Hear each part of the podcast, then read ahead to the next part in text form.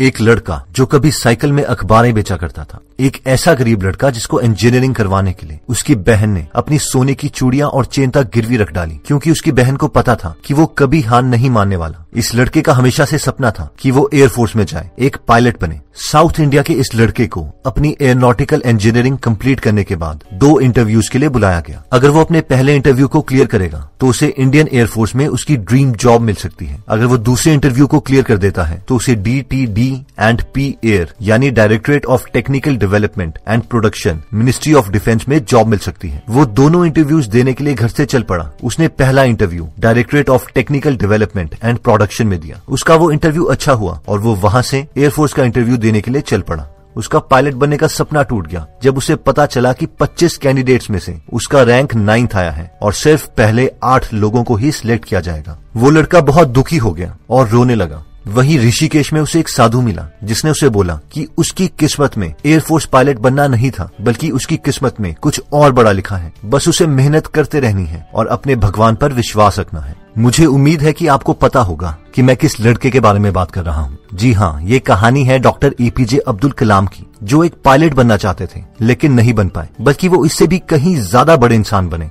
जिनके अंडर पूरी Indian air force Indian navy और इंडियन आर्मी थी। वो इंडिया के इलेवेंथ प्रेसिडेंट बने। इतना ही नहीं, उन्हें 21 अवार्ड से सम्मानित किया गया था, जिसमें शामिल थे पद्म भूषण, पद्म विभूषण, भारत रत्न, रामानुजन अवार्ड और हुवर्स मेडल इतना ही नहीं, चौहत्तर साल की उम्र में उन्होंने अपने बचपन का सपना भी पूरा किया। Sukhoi thirty M fighter jet plane में फ्लाई करके। अब हम से कई लोग बोलेंगे हाँ सर, हमें पता है कलाम सर के बारे में, लेकिन हमारी टेंशन अलग है। हमें ये प्रॉब्लम है, हमें वो प्रॉब्लम है। तो मैं आपको बता देता हूँ की आपको नहीं पता, क्या हमने आठ साल की उम्र में न्यूज़पेपर बेचे थे? नहीं, लेकिन अब्दुल कलाम सर ने बेचे थे। क्या हमारे फादर लकड़ी की बोर्ड चलाते थे अपने घर का पेट पालने के लिए? नहीं, लेकिन अब्दुल कलाम सर के फादर चलाते थे। क्या बचपन में हमें चावल, प्याज या सिगरेट बेचनी पड़ी? नहीं, लेकिन अब्दुल कलाम सर ने बेची। इन सब महान लोगों की स्टोरी से हमें एक सबसे बड़ी सीख मिलती है कि ये सब लोग इसीलिए सक्सेसफुल नहीं हुए क्योंकि इनके पास कोई प्रॉब्लम नहीं थी, बल्कि ये इसीलिए सक्सेसफुल हुए क्योंकि इनके पास इतनी ज़्यादा प्रॉब्लम्स थी और ये उन्हें करेज के साथ सॉल्व करते रहे और इसलिए ये इतने स्ट्रांग बन गए कि लाइफ की बाकी प्रॉब्लम्स को लाइफ का हिस्सा मानने लग गए। अब सवाल ये आता है कि जब सच में हमें कोई बहुत ही डिफ़िकल्ट सिचुएशन फेस करनी पड़े तो हम क्या कर सकते हैं? क्या इसके लिए कुछ टेक्निक्स हैं? तो इसके लिए मैं आपके साथ कुछ टिप्स शेयर करूँगा डेल कानेगी की book how to stop worrying and start living से।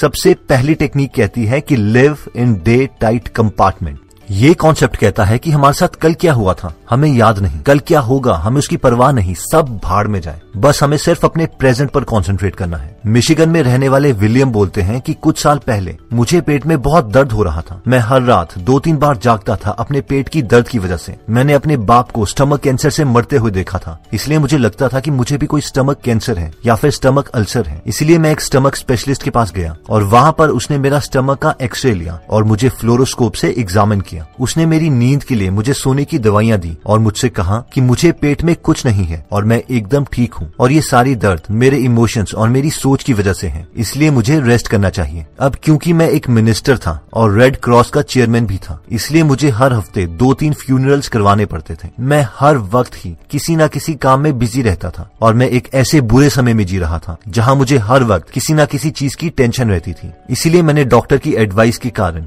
हर मंडे काम न करने का फैसला किया। एक दिन मैं अपने घर में अपनी बीवी को बर्तन मांजते हुए देख रहा था। मैंने देखा कि वो बहुत खुश थी और गाना गाते हुए बर्तन को साफ़ कर रही थी। हमारी शादी को 18 साल हो गए थे और उसने ही हर वक्त के बर्तन मांजे थे। उस वक्त मैंने सोचा कि जिस वक्त हमारी शादी हुई थी, अगर उस वक्त मेरी बीबी ने फ्यूचर में देखने की कोशिश की होती और ये सोचा होता कि उसे अगले 18 साल के तीनों वक्त के बर्तन मांजने हैं तो वो तो शायद मुझसे शादी भी नहीं करती। अगर 18 साल के बर्तनों को वो एक साथ इमेजिन करती तो वो तो डर जाती। और ये ख्याल तो किसी भी औरत को डरा सकता है। तब मुझे समझ आया कि मेरी बीवी को कोई भी टेंशन इसीलिए नहीं है, क्योंकि उसके पास जितने भी बर्तन होते हैं, वो बस उन्हीं के बारे में सोचती है। कल कितने बर्तन धोने हैं या बीते हुए कल कितने बर्तन धोए, इनके बारे में वो कभी नहीं सोचती। बस सिर्फ़ उसी दिन पर प्रेजेंट पे कॉन्सेंट्रेट करती है और उसे इंजॉय करती है। उस वक्त से मैंने भी सोचा की मैं सिर्फ़ आज के बारे में सोचूँगा और तब से मुझे कोई पेट दर्द नहीं है। मुझे पूरी नींद भी आती है और मैं अपने हर दिन को पूरी मस्ती के साथ जीने की कोशिश करता हूँ। अपनी बीवी की तरह मैं भी फ्यूचर में धोने वाले बर्तनों के बारे में नहीं सोचता, जो अभी तक गंदे हुए ही नहीं।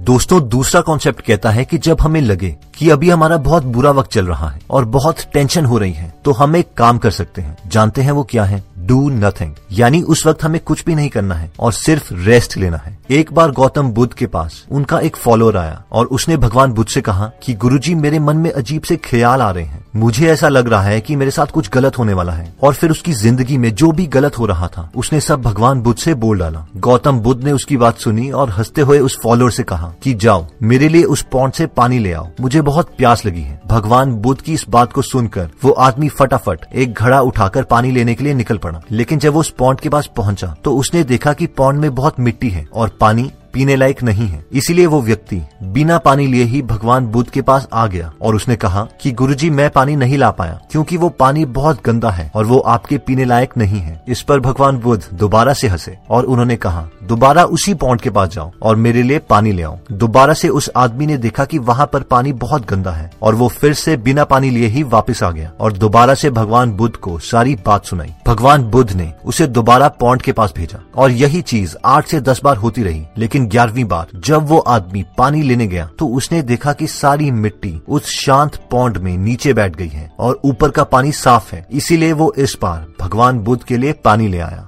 इस पर भगवान बुद्ध ने कहा कि देखा, जिस तरह से वो मिट्टी वाला पानी शांत रहने से साफ़ हो गया, उसी प्रकार अगर हम भी कठिन परिस्थितियों में, बुरे वक्त में शांत रहें तो वो बुरा वक्त अपने आप निकल जाता है। दोस्तों, कई बार ऐसी मुश्किल सिचुएशन आती है की हम चाहते हुए भी कुछ नहीं कर सकते। इसीलिए उस वक्त हमारे लिए यही सही रहेगा की हम शांत रहे और उस टाइम को बस किसी तरह पास होने दे और टाइम के साथ साथ सब ठीक हो जाएगा। बुरे वक्त में टेंशन को खत्म करने के लिए लास्ट टेक्निक कहती है कि वो करो जिससे तुम्हें सबसे ज़्यादा डर लगता है। फिर वो डर ही खत्म हो जाएगा। एल्मर थॉमस बोलते हैं कि जब मैं पंद्रह साल का था, तब से मैं बहुत टेंशन लेता था और बहुत सेल्फ कॉन्शियस था, क्योंकि मैं छह फीट दो इंच का होने के बावजूद इतना पतला था कि मुझे लोग हड्डी कहकर बुलाते थे। मेरा घर हाईवे से एक किलोमीटर दूर था और मैं हमेशा कोशिश करता था कि ज़्यादा से ज़्यादा समय मैं अंदर ही रहूँ। हफ्तों गुजर जाते थे और मैं अपने घर वालों के अलावा किसी से नहीं मिलता था। मैं हर वक्त अपने पतलेपन के बारे में सोचता रहता था कि लोग मेरे बारे में क्या सोचेंगे। मेरी माँ ये सब जानती थी और वो एक स्कूल टीचर थी और उसने मुझसे कहा कि मुझे अपने दिमाग को बढ़ाना चाहिए और एजुकेशन लेनी चाहिए, क्योंकि शायद मेरा शरीर ऐसा ही रहे। मेरे पेरेंट्स मेरे कॉलेज की फ़ीस तो नहीं दे सकते थे। तो मैंने एक सर्दी ऑपसम स्कंक मिंक और रेकून जैसे जानवर पकड़े और उन्हें स्प्रिंग मौसम में बेच दिया। इस तरह मेरे पास जो कुछ पैसे जमा हुए थे, उससे मैंने एक कॉलेज में एडमिशन ले ली। मेरी माँ ने मुझे ब्राउन शर्ट दी थी, ताकि वो अगर गंदी भी हो तो किसी को पता न चले। और मेरे बाप ने मुझे अपने पुराने जूते दिए थे। वो जूते इतने खुले थे कि अगर मैं चलता भी था तो भी वो जूते मेरे पैर से निकल जाते और मेरे क्लासमेट्स मुझ पे हंसने लगते। इस वजह से कॉलेज में भी मुझे बहुत एम्बेरसमेंट होती थी और मैं हमेशा क्लास में अकेले ही पढ़ता रहता, किसी से भी बात नहीं करता।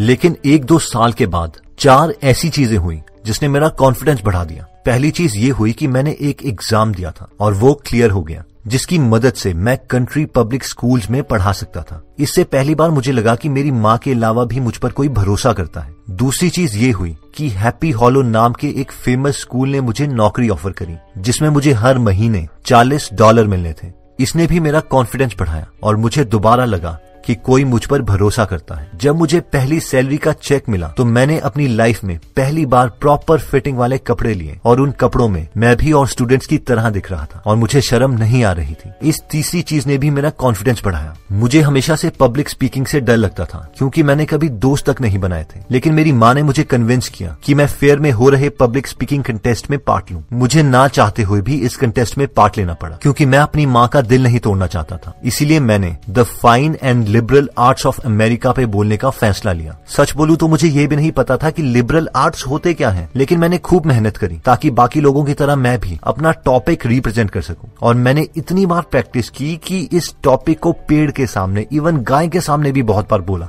और जब नाम अनाउंस हुआ तो मैं हैरान था। मुझे फ़र्स्ट प्राइज दे दिया गया था। लोग मेरे लिए चिल्ला रहे थे, तालियाँ बजा रहे थे। और मेरे वही दोस्त जो मेरा मज़ाक उड़ाते थे, कह रहे थे, एल्मर हमें पता था कि तू ही जीतेगा यार। मेरी माँ ने मुझे गले लगा दिया और ज़ोर ज़ोर से रोने लगी और फिर मुझे भी रोना आ गया। आज जब मैं खुद को देखता हूँ तो रियलाइज़ करता हूँ कि अगर उस दिन मैंने पब्लिक स्पीकिंग नहीं की होती तो शायद आज यूनाइटेड स्टेट्स का स्टेट सेनेट नहीं बन पाता। और सबसे मज़े की बात तो ये है कि मेरे जैसे लड़के को, जिसे कपड़े पहनने की बिल्कुल समझ नहीं थी, उसे best dressed man in the United State senate का अवार्ड दिया गया। इससे मैंने यही सीखा कि डर के बावजूद अगर हम काम को कर दें तो बहुत सी यूजलेस परेशानियाँ खत्म हो जाती हैं तो दोस्तों, इस वीडियो में हमने बुरे वक्त में अपनी टेंशन को खत्म करने के लिए तीन टेक्निक्स देखी। पहली टेक्निक कहती है कि सिर्फ़ अपने प्रेजेंट मूवमेंट को जियो। पास्ट में क्या हुआ था फ्यूचर में क्या होगा, मत सोचो। सेकंड टेक्निक कहती है कि डू नथिंग यानी अगर सिचुएशन बहुत ही खराब है और आप कुछ नहीं कर सकते तो भगवान पे भरोसा रखो और बस टाइम को पास होने दो और सब ठीक हो जाएगा। और फाइनली थर्ड टेक्निक कहती है कि अपने डर को भगाने के बजाय, वो करो जिससे डर लगता है और डर खुद ही भाग जाएगा। दोस्तों, इस बुक में और भी काफ़ी इंटरेस्टिंग टिप्स दिए गए हैं। अगर आप ये पूरी बुक पढ़ना चाहते हैं तो डिस्क्रिप्शन में दिए हुए लिंक पे जाके आप ये बुक खरीद सकते हैं। आप दो फुल बुक्स को भी फ्री में सुन सकते हैं, जिसके लिए मैंने लिंक डिस्क्रिप्शन में दे दिया है। दोस्तों, अगर आप फ्री में हिंदी ऑडियो बुक समरी सुनना चाहते हैं तो डिस्क्रिप्शन में दिए हुए लिंक पे जाके आप हमारी गीगल ऐप डाउनलोड कर सकते हैं। वहाँ पे आप फ़ेमस बुक सुन सकते हैं,